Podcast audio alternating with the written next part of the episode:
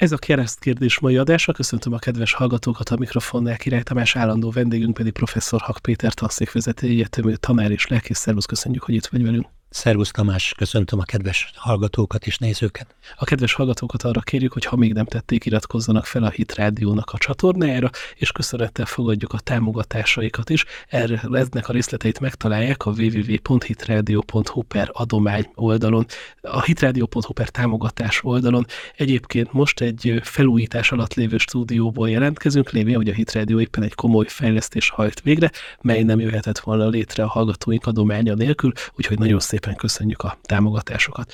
Vágjunk bele a mai témáinkba. Csütörtök pénteken Európai Uniós csúcs lesz Brüsszelben, amelynek témája többek között Ukrajna jövő évi támogatása, Ukrajna Európai Uniós csatlakozásának kérdése, illetve az Európai Unió költségvetése. Kezdetben azt lehetett látni, hogy csak a magyar kormány lesz az, amely megvétózhatja hogy menlevelet, menetlevelet kapjon Ukrajna az Európai Unióba. Most viszont azt látjuk, hogy a szlovákok és a csehek, a szlovákok és az osztrákok is csatlakoztak ehhez a folyamathoz. Hogy értékeled a legfrissebb híreket?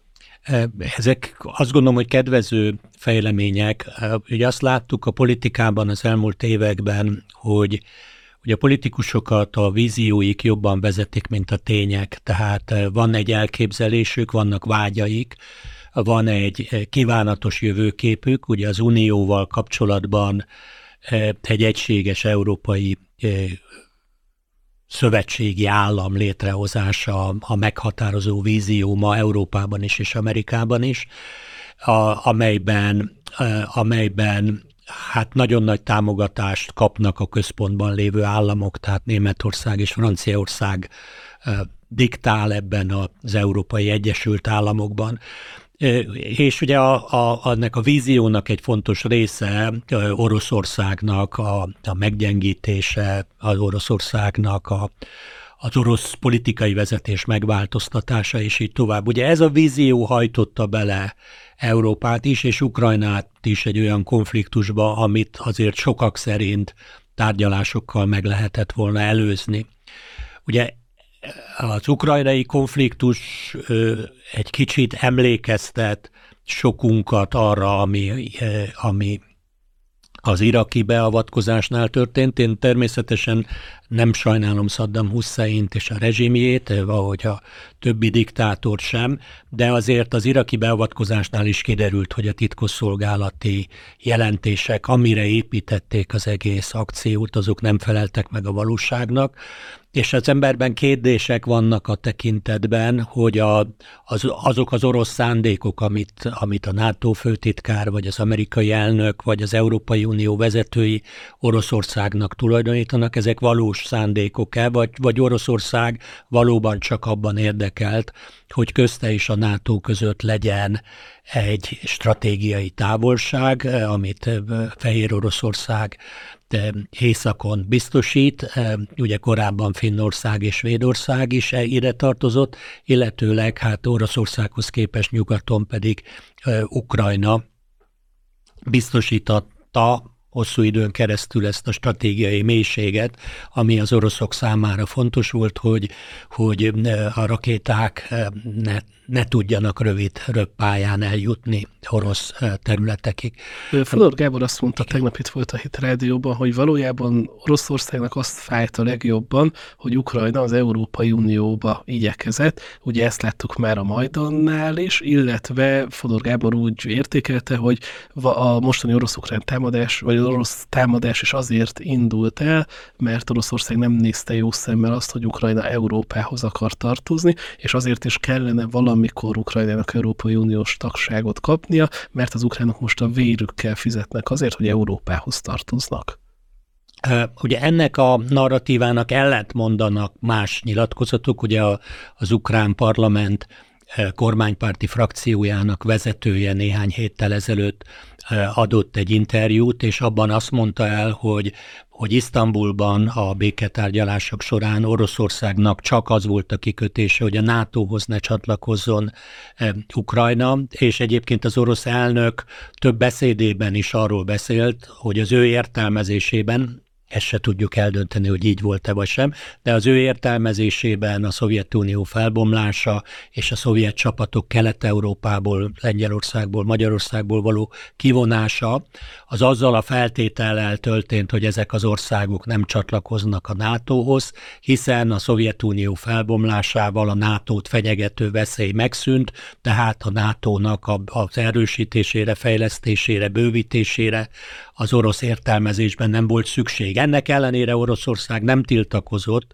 kétségtelen nem is volt abban a helyzetben, hogy tiltakozzon, hiszen ez a jelcini időszak alatt, vagy az közvetlenül utána történt, és ugye Oroszország Putyin alatti megerősödése, katonai és gazdasági megerősödése más pozíciót eredményezett, tehát Oroszország újra elkezdett a térség nagy hatalmaként viselkedni. Bocsánat, csak annyi, hogy ugye a Jelcin időszakban országgyűlési képviselő voltál. Volt-e akkor arról szó, hogy Oroszország akár a NATO, akár az Európai Unió tagja lehet, vagy hogy Oroszország közeledne Európa felé? Tulajdonképpen igazából nem, ugye ez az Oroszország, vagy a Szovjetunió esetén a dezintegráció időszaka volt, ugye váltak ki sorra egymás után a, a tagköztársaságok, ugye komoly, éppen Budapesten folytak komoly tárgyalások Ukrajna eh, önállóságával, ugye a magyar vonatkozásban az ukrán-orosz, a, bocsánat, az ukrán-magyar határ megállapítása az egy vitakérdés volt, ugye ez az első 90-es parlamenti ciklusban egy vitakérdés volt, hogy Magyarország megszavazza-e eh, eh, ezeket a határokat, amik amik ugye a trianoni határok megerősítését jelentették, amit még a ugye Szovjetunióval való határ volt, és ugye annak a helyére lépett egy utódállam, és, és ez ugye felmerült akkor, de az egyértelmű, hogy a, hogy a komoly dezintegráció korszaka volt, ugye Grúziában polgárháború volt, Törményország, Azerbajcsán között háború volt, és a többi közép-ázsiai tagköztársaság megalakulása is folyamatban volt. Északon a balti államok is újonnan alakuló államok voltak, ugye ezek közül voltak olyanok, ahol komoly feszültségek voltak a nagyon nagy számú orosz kisebbség miatt, tehát igazából az, hogy Oroszország reálisan Európa részévé váljon, ebben az időszakban nem merült fel. Tulajdonképpen ugye a magyar csatlakozás idején is abban nagyjából egyetértés volt, hogy Lengyelország, Csehország, Szlovénia és Magyarország érett az eurócsatlakozásra, akkor Szlovákia tekintetében voltak kérdések és, és azt, hogy Románia vagy Bulgária belátható jövőben csatlakozzon, ez 2002-ig, amíg én országgyűlési képviselő volt, nem volt látható, tehát ha, ha Románia és Bulgária ha, ha nagyon távoli messzenek tűnt, akkor, akkor Oroszország a még távolabbi messzinek. Tehát ebben, ebben az időben... És Ukrajnáról meg abszolút nem. Ukrajnáról meg abszolút nem volt szó. És, és ugye ezért, tehát visszatérve, hogy én azt gondolom, hogy, hogy vannak információk, amik azt mondják, hogy Oroszországot igazából a NATO zavarta, erre Putyintól is vannak nyilatkozatok, és hangsúlyozom, hogy az ukrán parlament legnagyobb frakciójának, a kormánypárti frakciónak az vezetője is ezt nyilatkozta egy újságban, hogy Oroszország az isztambuli tárgyalásokon ezt kérte, illetőleg nyilvánvalóan Oroszország számára fontos volt, hogy az ukrán lakosság 17 százalék, több mint 17 százalékát kitevő orosz anyanyelvű lakosság a, a, a nyelvhasználati jogát és a nemzeti e, kulturális jogait gyakorolhassa, ami egyébként elvileg az Európai Uniós követelményekhez is beletartozik. Tehát az, hogy Ukrajna e, e, európai integrációhoz tartozna, ez Oroszországot feltétlenül nem zavarna. A NATO az sokkal inkább zavarja, hiszen a NATO csapatok állomásozása ezen a területen eh, nagyon eh, eh, kritikus. Ugye az egy héttel ezelőtti műsorban is Beszélgettünk arról, hogy, hogy ugye Oroszországot két nagy háborúban is a, a, a Sztyeppe mentette meg, Napóleon és, a, és Hitler sem tudott eljutni Moszkváig a nagy terület miatt, rendkívül hosszúvá váltak az ellátási vonalak, és, és a télbeáltával tulajdonképpen hát elvesztették a támadó, egy támadó hadseregek a kezdeményezést, és, és hát mind a két esetben súlyos vereséget szenvedtek, és ezért Oroszország számára fontos ez a stratégiai mélység. Nyilván fontos volt Lengyelország, Kelet-Németország, Magyarország is, de, de, de jelen pillanatban Ukrajna, Bielorusszia, délen pedig Georgia az, amit úgy tűnik, hogy Oroszország stratégiai érdeke. De gazdaságilag Oroszország számára nem hátrány, hogyha normális a kapcsolata az Európai Unióval, ugye hosszú ideig Oroszország számára fontos földgáz és kőolajpiac volt Európa, az egyik legnagyobb vezeték, ami még ma is működik, Ukrajnán keresztül megy, tehát a gazdasági rész, én abban kételkedek, hogy a gazdasági rész zavarja. Ugye az az elképzelés, hogy, hogy Oroszországban az emberek ugyanúgy akarnának élni, mint Európában, az szerintem, szerintem nem teljesen állja meg a helyét. Ez egy olyan illúzió, amibe régi liberális barátaim nagyon komolyan beleszerettek, és ma is tartanak. Ezek csak a, tart ez az illúzió náluk, csak az a probléma, hogy a világ számos pontján a történelmi tények cáfolják ezt, ez Észak-Afrika, közel-kelet, gyakorlatilag Izraelen kívül mind minden országot száfolja, hogy az emberek úgy szeretnének élni, hogy a ilyen nyugat-európai parlamentáris demokráciában szeretnének élni. Ugye ezzel kapcsolatban eh, tudom, hogy Kína is diktatúra, Oroszország is diktatúra, de például a nyugat számos diktatúrát örömmel elfogad, mert a stabilitást jelent akár Szaudarábiában, akár Algériában, akár Egyiptomban, a nyugat gond nélkül támogatja a diktátorokat. Tehát ezt is meg kellene magyarázni, hogy a szaudi király az miért jobb diktátor, mint Putyin vagy, vagy Xi a kínai elnök, vagy a, vagy a, vagy a egyiptomi katonai puncsal hatalomra kerülő egyiptomi vezető miért sokkal jobb, mint, mint, mint mondjuk Putyin vagy, vagy a kínai elnök. Ö, amikor azt látjuk, hogy Szlovákia, Magyarország és Ausztria mondjuk azt mondja, hogy akkor nem ne kapja most Európai Uniós tagságot Ukrajna. Vagy azt látjuk, hogy az ENSZ közgyűlésben Csehország, Ausztria és Magyarország ugye nemmel szavaz az. Magyarország tartózkodik. Magyarország tartózkodik, Csehország és Ausztria nemmel szavaz.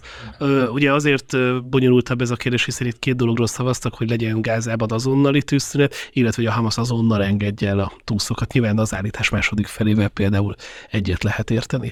De hogy ilyenkor mindig eszünkbe jut a V4, meg a monarchia. Te látsz arra esélyt, hogy itt a közép-európai régió akár megmentheti Európát, vagy hogy a közép-európai régió újra egymásra talál, és ügyek mentén együttműködik szorosabban?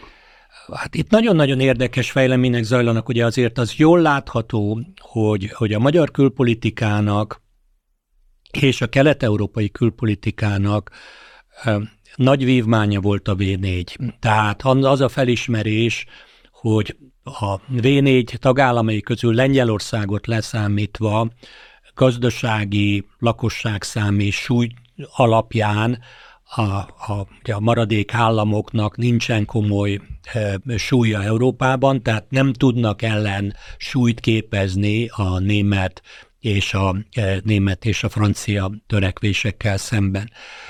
Hogy a magyar miniszterelnök is beszélt arról, hogy amíg Nagy-Britannia tagja volt az Európai Uniónak, addig, addig a, a centralizációs törekvéseknek volt ellenzéke, fajsúlyos ellenzéke. A Nagy-Britannia Unióból való kiválása a Brexit után a, a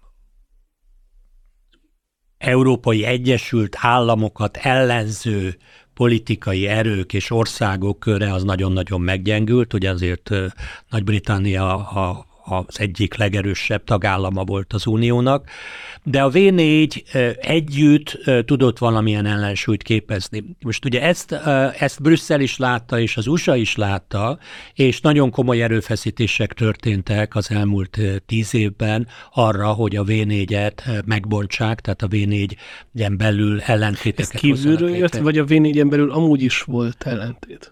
Ugye ez egy érdekes dolog, látható az, hogy részben Brüsszel is, részben az amerikai diplomácia is, vagy az amerikai eh, külpolitika is kifejezetten eh, bele akar szólni egyes országoknak a, a belső ügyeibe. Ugye most a napokban eh, Biden elnöknek, ha igaz a hír, egy olyan nyilatkozata volt, hogy, hogy az izraeli kormány meg kellene változtatni, ez teljesen a belpolitikába való beavatkozás.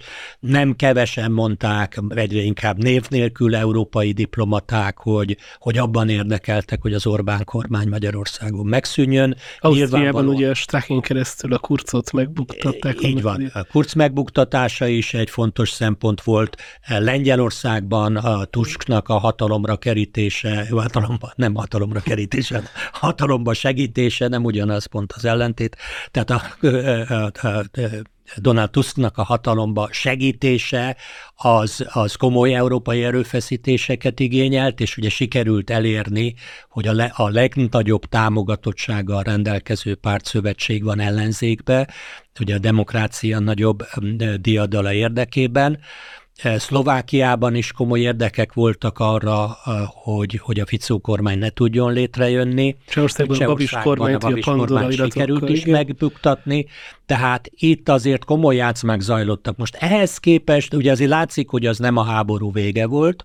E, ugye Lengyelországot főleg a Első körben az ukrán háború kapcsán, második körben meg a Donald Tusk győzelmével gyakorlatilag sikerült kilőni a V4-es együttműködésből. Ugye Donald Tusk az egyik legnagyobb támogatója az Európai Egyesült Államok gondolatának. A... És hát például Merkizaj Péter volt itt a Hit Rádióban, ahol nagyon érdekes mondata volt ott, hogy azt mondta, hogy nagyon sokba került az ellenzéknek a kampánya, mert például ide kellett hozni Donald Tuskot a kampányzáró rendezvényre. Én nem tudtam, hogy a politikusok tiszteletdíjért mennek egyébként kampányolni, de, de hogy azért ő például kifejezetten Orbán Viktorral szemben határozza azért Igen. meg általában Igen. magát. Igen, tehát itt azért látszik az, hogy a keleti végeken zajlanak a harcok. Most ezekben a harcokban egy érdekes fejlemény, részint, részint Ficónak a győzelme, és az, hogy ugyan Ficó baloldali, tehát más oldalról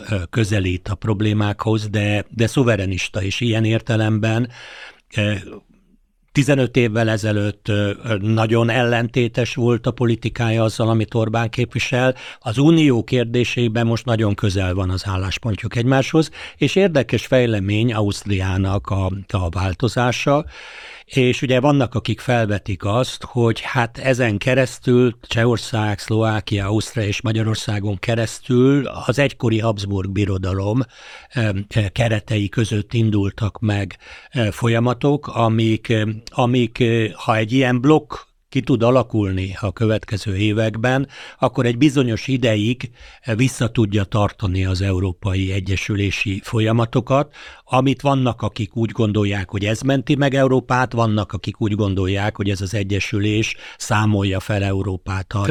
Te melyik én az utóbbi álláspont, én szuverenista vagyok.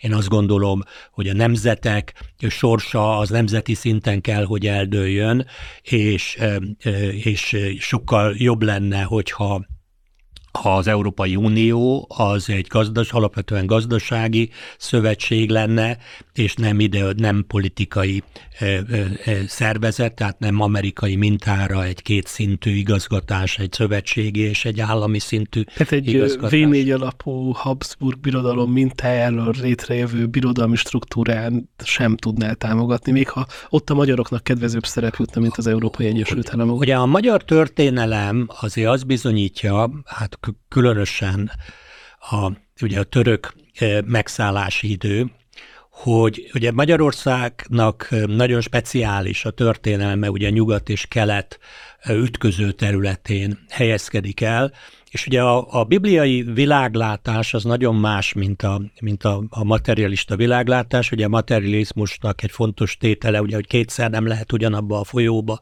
belelépni, ezzel szemben a példabeszédek könyvében, vagy bocsánat, a prédikátor könyvében Salamon azt mondja, hogy, hogy nincs új a nap alatt, minden, ami van, az már volt.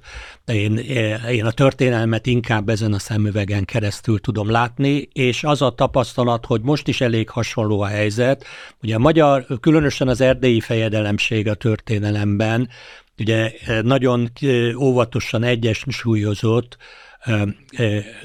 ugye nyugat felé a, a Habsburg birodalommal próbált normális kapcsolatot, dél-kelet felé pedig az oszmán, tehát a török birodalommal.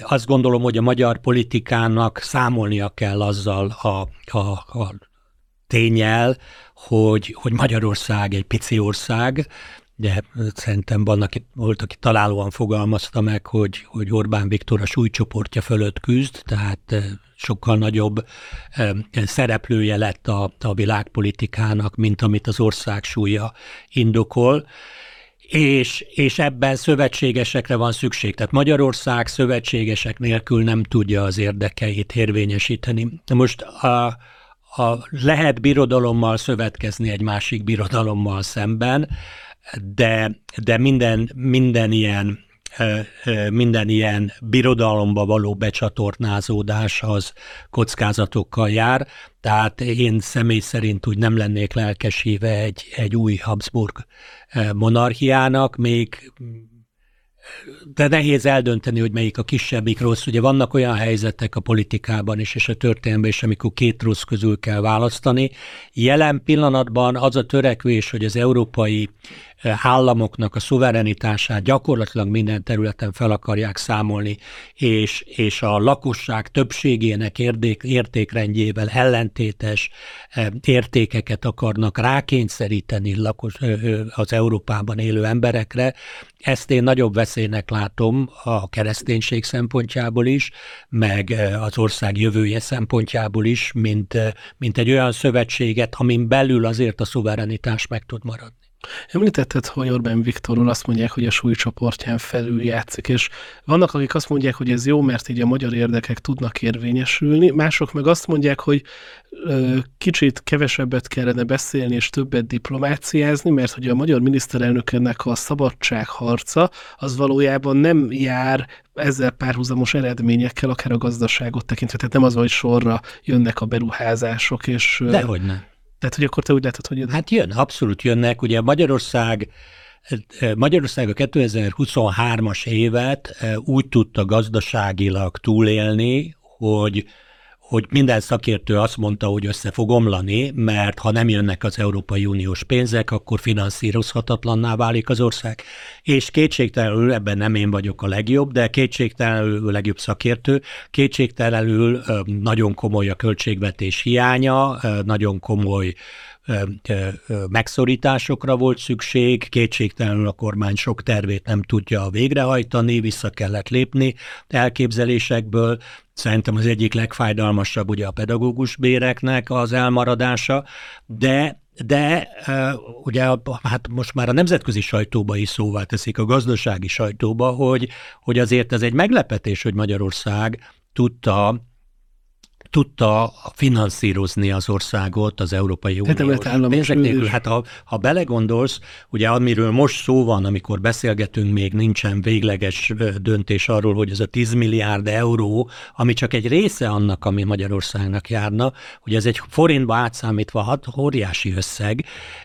Ugye ez csak egy része az egyébként járónak, tehát a, az egyébként járó támogatásokkal együtt Magyarország most egészen fantasztikus helyzetben lenne, és azért az bizonyítja például, hogy a, a, a kínai elektromos autógyárat ide tudták hozni Magyarországra, amit Németország is szeretett volna megszerezni, meg más nyugat-európai országok is, óriási beruházások jönnek, ugye Kínából beruházások érkeznek, Törökországból beruházások érkeznek, Indiából, Koreából komoly beruházások jönnek, tehát nekem úgy tűnik, hogy, hogy, hogy Orbán ezt meg tudja tenni. Ezt már egy, régen egy korábbi beszélgetésben szó volt arról, hogy én úgy látom, hogy Orbán kritikusai, a miniszterelnök kritikusai egy statikus helyzetből indulnak ki. Ugye azt mondják, hogy Orbán Viktor elszigetelődött, magára maradt. Ugye az elmúlt napok fejleményei bizonyítják, hogy nem. Macron meghívja, nem emlékszem, hogy mikor volt legutóbb olyan e, e, e, magyar miniszterelnök, akit így soron kívül rendkívüli meghívással meghívta tudtak volna. E, egész Európa azon dolgozik, hogy hogyan tud megegyezni Orbánnal, vagy hogyan tudja, e, e, hogyan nekik számolniuk kell a magyar politikával, nem tudnak nélküle bizonyos döntéseket meghozni. Tehát e, e, ez egy, egyfelől nem igaz, hogy elszigetelődött, a másik pedig e, kétségtelenül, hogy, a, hogy az, az unionisták, tehát az Egyesült Áll, Európai Egyesült Államok hívei, a globalisták nevezzük őket így, a globalistákat nagyon irritálja az, amit Orbán képvisel, ahogy irritálja az, amit Netanyahu képvisel, vagy irritálja az, amit a, amit a spanyol, vagy a, a, a, a olasz jobboldal képvisel, vagy Gert Wilders, ugye a, a holland választásokat megnyerő politikus. És az is látszik, hogy Nyugat-Európában mindent megtesznek azért, hogy a szuverenista politikusokat valamilyen karanténba zárják, blokkád alá vonják, lehetetlenné tegyék, hogy ők kormányt alakítsanak, ugye Spanyolországba a lakosság jelentős részének elégedetlenségét kiváltó koalíciós megállapodást kellett kötniük a, a szocialistáknak azért, hogy kormányozni tudjanak, hogy az ország egységét veszélyeztető koalíciós megállapodást kötöttek, tehát mindenre. Olyanokkal, akik korábban akár börtönben voltak is. És arról szól a megállapodás, hogy kiengedik igen, őket igen. a börtönökből, tehát, tehát hát akik egyébként a spanyol törvények szerint súlyos bűncselekményeket követtek el. Szóval itt azért azt lehet látni, hogy az Európa is egyre jobban aggódik a felől, hogy az, amit Orbán képvisel, az egyre nagyobb népszerűségre tesz szert, e, egyre e, többen képviselik, és egyre nagyobb támogatottságot kapnak az Európai Unión belül is. És ugye ebből a szempontból nyilvánvaló, hogy a 2024-es évnek az egyik nagy kérdése az Európa, Európai Parlamenti választás tavasszal, de valójában Európa jövőjét sokkal inkább a novemberi amerikai választás fogja meghatározni. Trump visszatérése, vagy a Trumpi örökséget képviselő másnak a hatalomba kerülése a jelenlegi demokrata kormányzat helyett, a jelenlegi erősen globalista demokrata kormányzat helyett, az egészen új helyzetet teremt. Azt kell mondani, bibliai profétikus perspektívából időnyerést jelenthet, ha, ha a globalisták erősítenek meg, akkor, a, akkor az idők eseményeit felgyorsulni látszanak. Egy rövid kitérő Amerikához, hogy a hírek szerint lehet, hogy Tucker Carlson, a Fox News egykori műsorvezetője, aki most az X-en vezet műsor, ő lehet, vezet műsort, ő lehet Trump alelnök jelöltje, ehhez mit szól rá? Hát azért ez meglepne, tehát azért bár mondjuk maga Trump megválasztása is meglepő volt sokak számára, de, de azért én nem gondolom. Tucker Carlson egy jó újságíró, de nem ugyanaz a skill a, a, az elnökség, és ugye az azért szokták mondani, hogy azért az alelnököt mindig csak egy szívdobbanás választja el az elnökségtől, és ugye Trump, ha Trumpot megválasztják, ugye ő sem fiatal, ember, tehát én azt gondolom, hogy, hogy, hogy ez inkább, inkább egy, egy kis színes. Benjamin Netanyahu nyilatkozatával ö, folytatnám. Az izraeli miniszterelnök azt mondta, hogy eltér Izrael és az Egyesült Államok elképzelése a háború utáni gázai övezeti rendezésről, és hogy igen, vannak nézeteltérések a Hamas utáni napokról, és remélem, hogy ebben is sikerül megegyezni. Ugye Izrael állandó békefenntartóként szeretne közreműködni a gázai övezetben, míg az amerikaiak és a nemzetközi különböző erők azt mondják, hogy ott valami fajta független vagy külső ellenőrzésre lenne szükség. Ugye nagyon érdekes, hogy már a háború végéről beszélnek, miközben a háború tart, mintha az borítékolható lenne, hogy Izrael ezt a háborút meg fogja nyerni. Robert C. Kasternek volt egy nagyon érdekes kiírása a Facebookra, azt mondta, hogy azért érdekes a nyugat hozzáállása, mert még az ukrán háború az egy vesztes háború, és oda küldik a fegyvert pénzt, addig az izraeli háború, ami egy nyertes háború lenne, ott stopperrel mérik, hogy egyáltalán Izraelnek meddig van ideje, meg lehetősége harcolni. Ugye október 7-e után arról beszéltünk ebben a műsorban is, hogy, hogy ideje lenne egy csomó illúzióval leszámolni. És az elmúlt több mint két hónap fejleményei azt mutatják, hogy a nyugati világ egy pillanatra úgy tűnt, mintha leszámolna illúziókkal, de aztán újra megerősítette magát a saját illúzióiba, és hogy az, hogy ezek az illúziók milyen mélyen gyökereznek a nyugati elitben, azt mutatják az amerikai csúcsegyetemek eh, elnökeinek kongresszusi meghallgatása, ahol ugye mind a három elnök, tehát a Harvard Egyetem elnöke, a Pennsylvániai Egyetem elnöke, aki azóta már lemondott a botrány hatására, Harvard elnökét megerősítették a pozíciójába, és az MIT-nak az elnöke is azt mondta, hogy a zsidó kiírtására, a népírt a zsidóknak a kiírtására szól, történő felszólítás, az a kontextustól függően sérti az intézményeiknek a, a rendjét. Ez jogosak azok az észrevételek, ha, amit a, a izraeliek mondanak, hogyha ez bármilyen más csoport összefüggésébe merült volna fel, akár melegek, akár transzok, akár,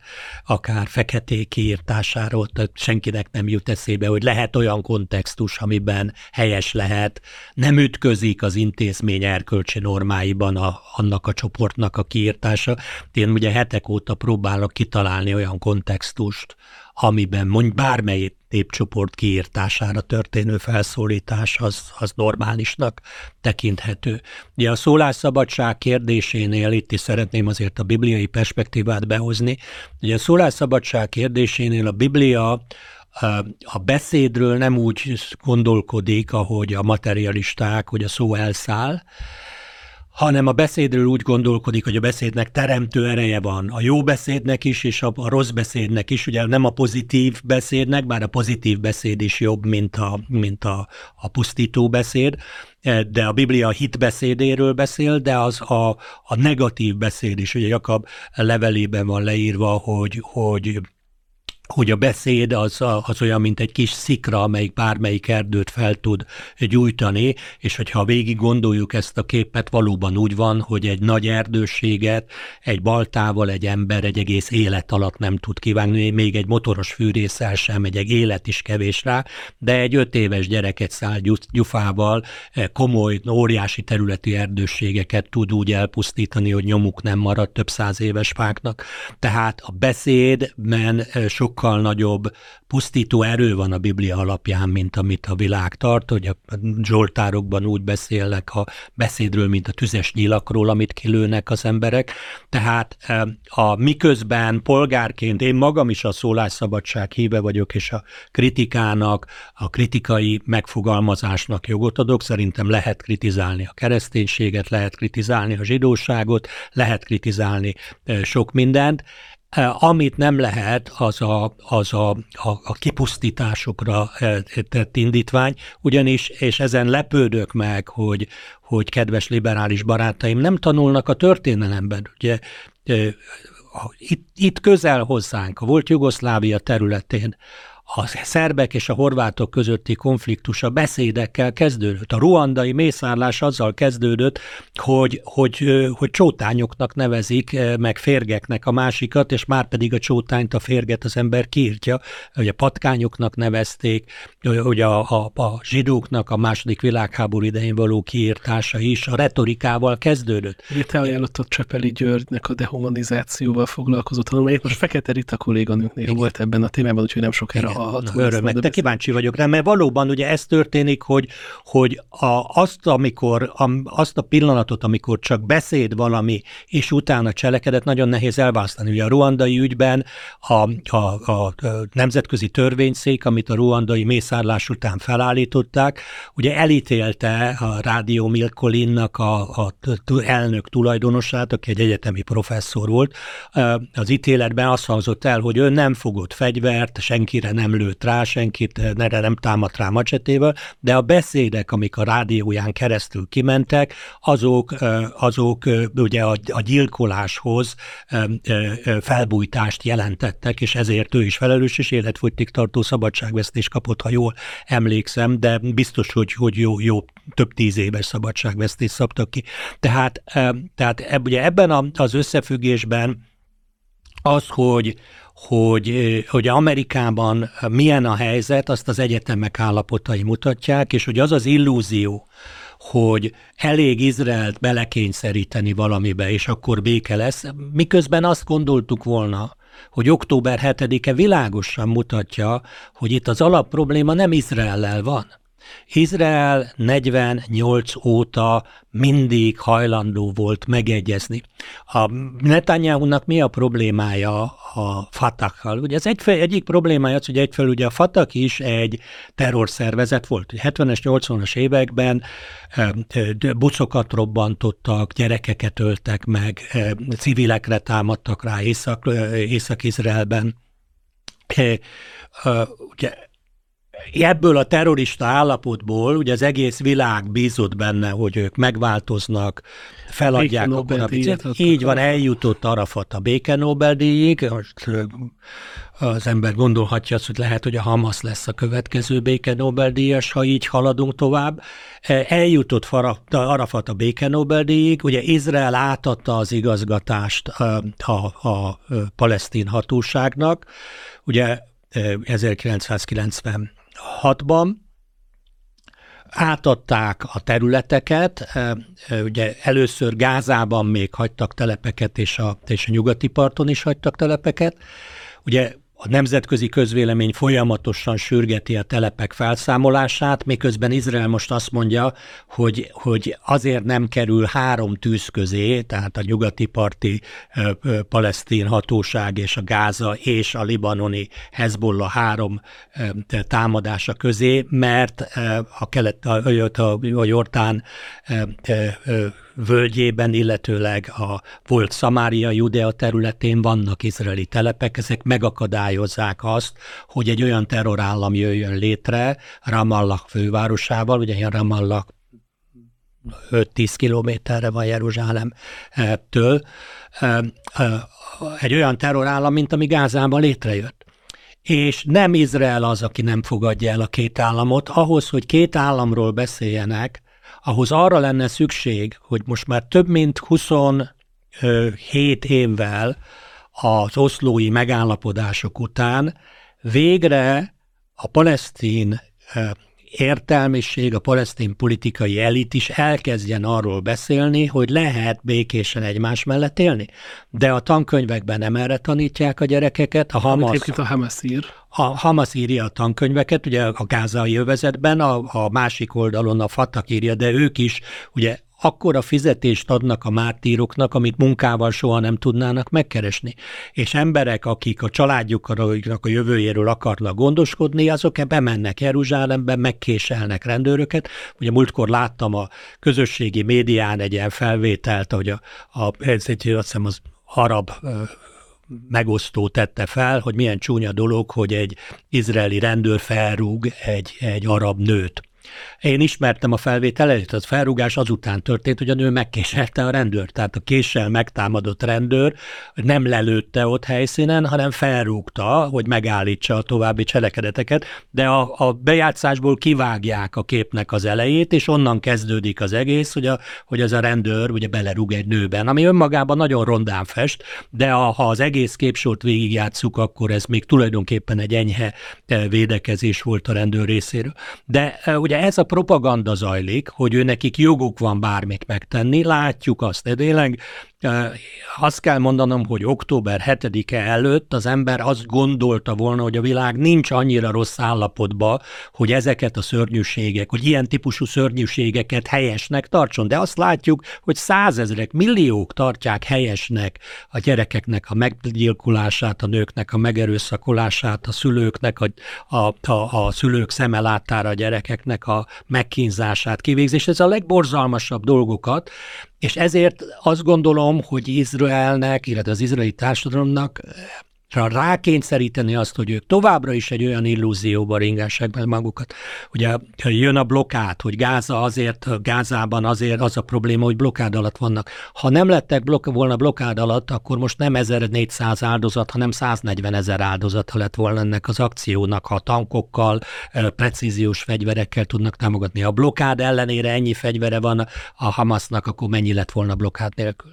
A hétvégén Londonban voltam egyébként, és elképesztő volt látni, látni a Palesztina melletti úgynevezett palesztin párti tüntetéseket. Egyrészt adnak a szervezettségét, tehát ö, tényleg ilyen buszokból pakoltak tömegével transzparenseket, amely láthatóan egy kaptafára volt legyártva. A folyótól a tengerig felirat az, az mindenhol ott volt, tehát ez is mutatja, ugye, hogy itt nem arról van szó, hogy valami kis területet, vagy valami területet, önálló autonómiát, vagy önálló országot kapjanak a palesztinek, hanem hogy ott minden és nagyon érdekes volt látni a tüntetők összetételét, hogy a legtöbben arabul beszéltek azok közül, akik arabok voltak, és azért ott volt az angol középosztály is. Tehát nyilván kisebbségben, de hát az egész Londonra így vonatkoztatható volt, de láthatóan ott, ott felsorakoztak tömegek és mindenféle társadalmi rétegből.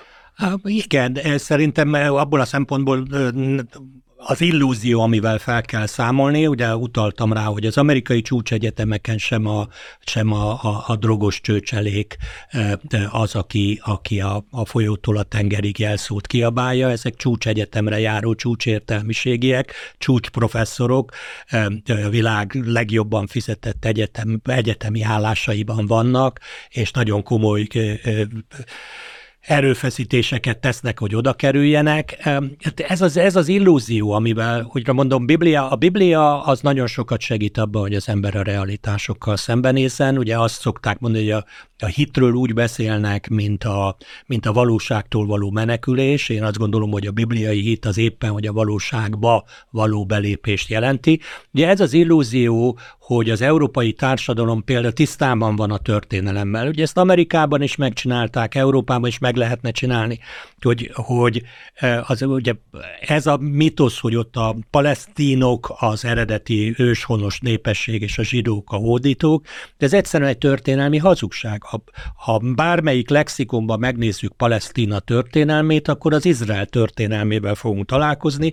Izrael történelmére a Biblián kívül is egy csomó utalás van, ugye a zsidó állam létéről ugye Josephus Flavius írt, aki nem, nem nem utólag hamisítja a történelmet, az ő leírása teljesen megegyezik a Bibliával, a fizik, régészeti leletek milliói bizonyítják, hogy a bibliai királyság, Izrael királysága létezett, miközben nulla bizonyíték van arra, hogy valaha létezett volna palesztin állam azon a területen, nulla bizonyíték, hogy Jeruzsálem, vagy Ramallak, vagy bármelyik város azon a helyen bármilyen államnak a fővárosa lett volna Izrael államán kívül. Nincsenek palesztin történelmi személyiségek, ugye mi magyarok fel tudunk sorolni egy csomó királyt, aki megyünk a már nem csak akiket így hívnak, hanem tényleges történelmi királyokat, ha kimegyünk a, az utcára, valószínűleg bárki, akit megállítunk, legalább öt király nevét tudja említeni. Ugye a, a Izrael királyének a nevét is nagyon sokan tudják, de senki nem tud egyetlen palesztin királyról sem, egyetlen palesztin uralkodósról sem, aki, aki a történelemben létezett volna, senki nem tud rámutatni, hogy ez volt a királyság központja, senki semmilyen tárgyi bizonyítékot nem tud feltárni, pedig hát évszázadokig állítólag ott voltak, de hát gyakorlatilag nyom nélkül tudott maradni ez az egész palesztin államoság. És ugye ez a, ez a, ez a történelem hamisításon alapuló felfogás, ugye ez belelöki a, a, azokat az embereket, akiket van már valóban a felsőoktatás, ugye 40, eh, több mint 40 évet dolgozok felsőoktatásban, de lehet látni a nyugat-európai felsőoktatás az alapvetően marxista felfogást, hogy a világot elnyomókra és elnyomottakra lehet osztályozni, és akkor ebben a pillanatban csak elég az, hogy valakit beteszünk az egyik fiókba, és aztán már, ha őt az elnyomott pozícióba tesszük, akkor gyerekeket gyilkolhat, bármit tehet, ha az elnyomók dobozába teszik, akkor önvédelemre sincsen joga. Ugye látjuk azt, hogy, hogy ugye apartheid államról beszélnek, ezt minden interjúban elmondják, hogy Izrael apartheid állam, miközben ha megnézik, például megnézné valaki, hogy ugye Izraelben két millió arab él, akik izraeli állampolgárok, izraeli arab állampolgárok sehol, ugye nekik van útlevelük, bárhova elutazhatnának, elmenekülhetnének, de nem menekülnek Izraelből, mert ott élnek, mert jobb életük van egyébként az izraeli araboknak Izraelbe, mint Szíriában, Lib- Libanonban, vagy bárhol. A, a, az izraeli háborúban nagyon-nagyon tragikus, hogy halnak meg civilek, nem tudjuk, hogy pontosan mennyi, nem tudjuk, hogy, hogy a, a, az áldozatok mekkora része az, ami a saját ö, ö, ö, áldozat, ugye az izraeliek a saját katonák, katonái kapcsán elmondták az elmúlt napokban, hogy ugye a, a harcban elesettek 20%-a akkor az baráti tűz áldozata lett, ami hát sajnos ilyen akcióknál előfordulhat, de azt nem tudjuk, hogy a palesztinok közül mennyien haltak meg a, a palesztin rakéták becsapódása miatt. Ha valaki csak az Al Jazeera megnézi azokat a videókat, amit a Hamas feltölt, ott nagyon jól látható, hogy a Hamas fegyveresei azok nem egyenruhába harcolnak, sport edzőcipőbe, melegítő nadrágban, pólóban. Ugye ezeket az embereket, ha elesnek a harcba, ráteszik a hordályra, beviszik a kórházba, akkor civilként jelenik meg, de semmilyen jel nem mutat arra, hogy ő, ő, ő, ő harcoló lenne, tehát senki nem tudja, hogy, hogy, hogy hogyan számoljuk. De ezzel együtt minden civil áldozatért kár de mégsem látunk olyan ENSZ közgyűlési határozatot, amelyik például Szíriában a 230 ezer civil áldozat ö, okán ö, ö, felszólította volna Assad rendszerét, hogy mondjon le. Nem látunk olyat, hogy Irakban a civil áldozatok, hogy Afganisztánban a civil áldozatok, mindegyik helyen sokkal-sokkal több civil áldozat volt. Azt se látjuk, hogy Oroszország és Ukrajna között, ahol a katonái áldozatok száma százezrekben mérhető, és a civil áldozatok száma is tízezerekben azzal együtt, hogy az a háború nem a lakót, tehát nem a lakosok között zajlik. Ugye szintén az Al Jazeera eh, videókon, azért hivatkozok erre, mert azt nem lehet azt mondani, hogy a cionisták hamisítják, eh, azokon látszik, hogy lakóházakból lőnek, a, tehát hogy ők készítik a felvételt, és a lakásokból, hálószoba ablakból lőnek ki, dobnak ki kézigránátokat, tehát a lakások, a lakóépületek, területek, a lakónegyedek eh, az izraeli gázai konfliktusban legitim célpontok, mert minden a nemzetközi eh, eh, hadijog szerint minden legitim célpont, amit az ellenfél katonai célra használ. Lakóház, út, híd, mecset, ugye a volt vezérkari főnöknek, a jelenlegi háborús kabinet egyik tagjának, Heisenkopf tábornoknak a fia pont egy mecset felrobbanásakor ugye oda helyeztek el bombát, ott vesztette az életét, szanitécként harcolta tehát a, háborúba, és, és ebből látszik, hogy az ellenség használja ezeket a kórházakat, iskolákat. Ugye látjuk a, a felvételeken, hogy, hogy az ENSZ által fenntartott iskolák katonai raktáraként, fegyverraktáraként funkcionálnak. Szóval ebben a helyzetben a világ közvéleménye mégis Izraelt látja.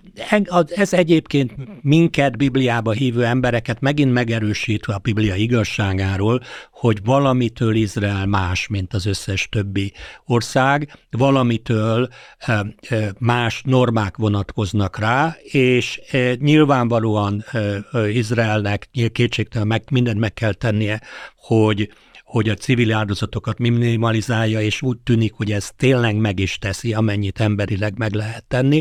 A, nyilván, ha, ha a terroristák egy rakétakilövőt egy óvoda udvarára tesznek be, és nem engedik az óvodásokat elmenni, akkor sajnos lehetnek civil áldozatok, de, de hát azért láttuk, hogy az ukránok kiürítették a városokat, amikor közeledett a front, a Hamas meg, megpróbálja rávenni az embereket, hogy maradjanak ott, mert, mert valójában ők lehet, hogy nem is azt a területi háborút akarják megnyerni, hanem azt a globális háborút, ami London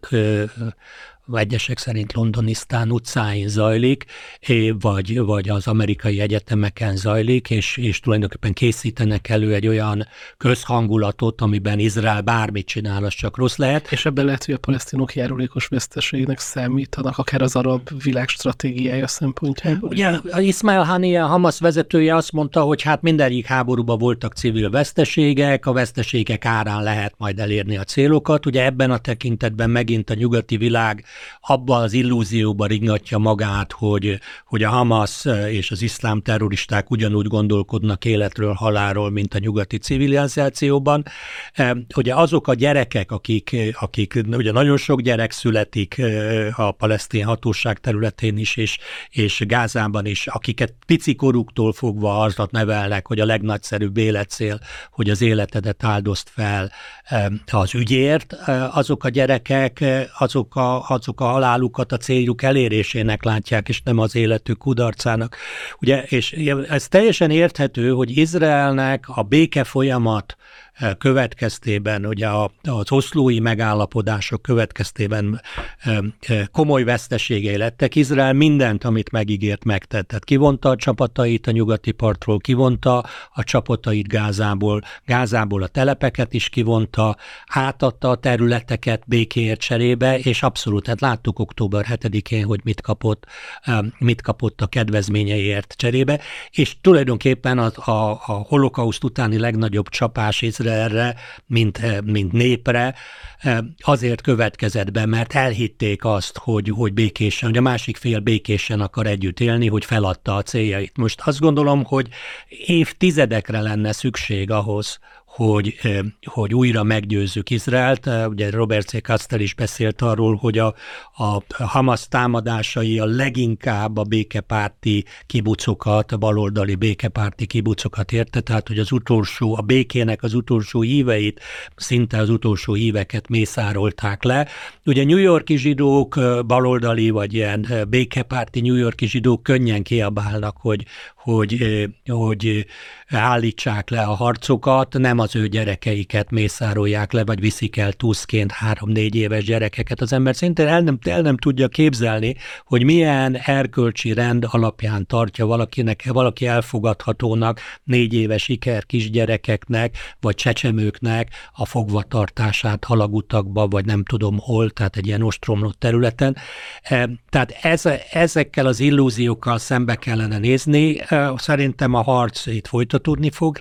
Ugye Biden bajban van, mert azt látja, hogy a saját tábora az nem követi az ő politikáját ebben a kérdésben. A demokraták között sokan vannak, akik, akik nem izraelpártiak, és azt gondolom, hogy ilyen szempontból az amerikai zsidóság is bajban van, tehát őnekik is illúziókkal kell szembenézniük. Ez volt a mai végszó. Hak Péter, köszönjük szépen. Én köszönöm. A kedves hallgatóinknak is köszönjük a figyelmet, viszontlátásra, viszont hallásra.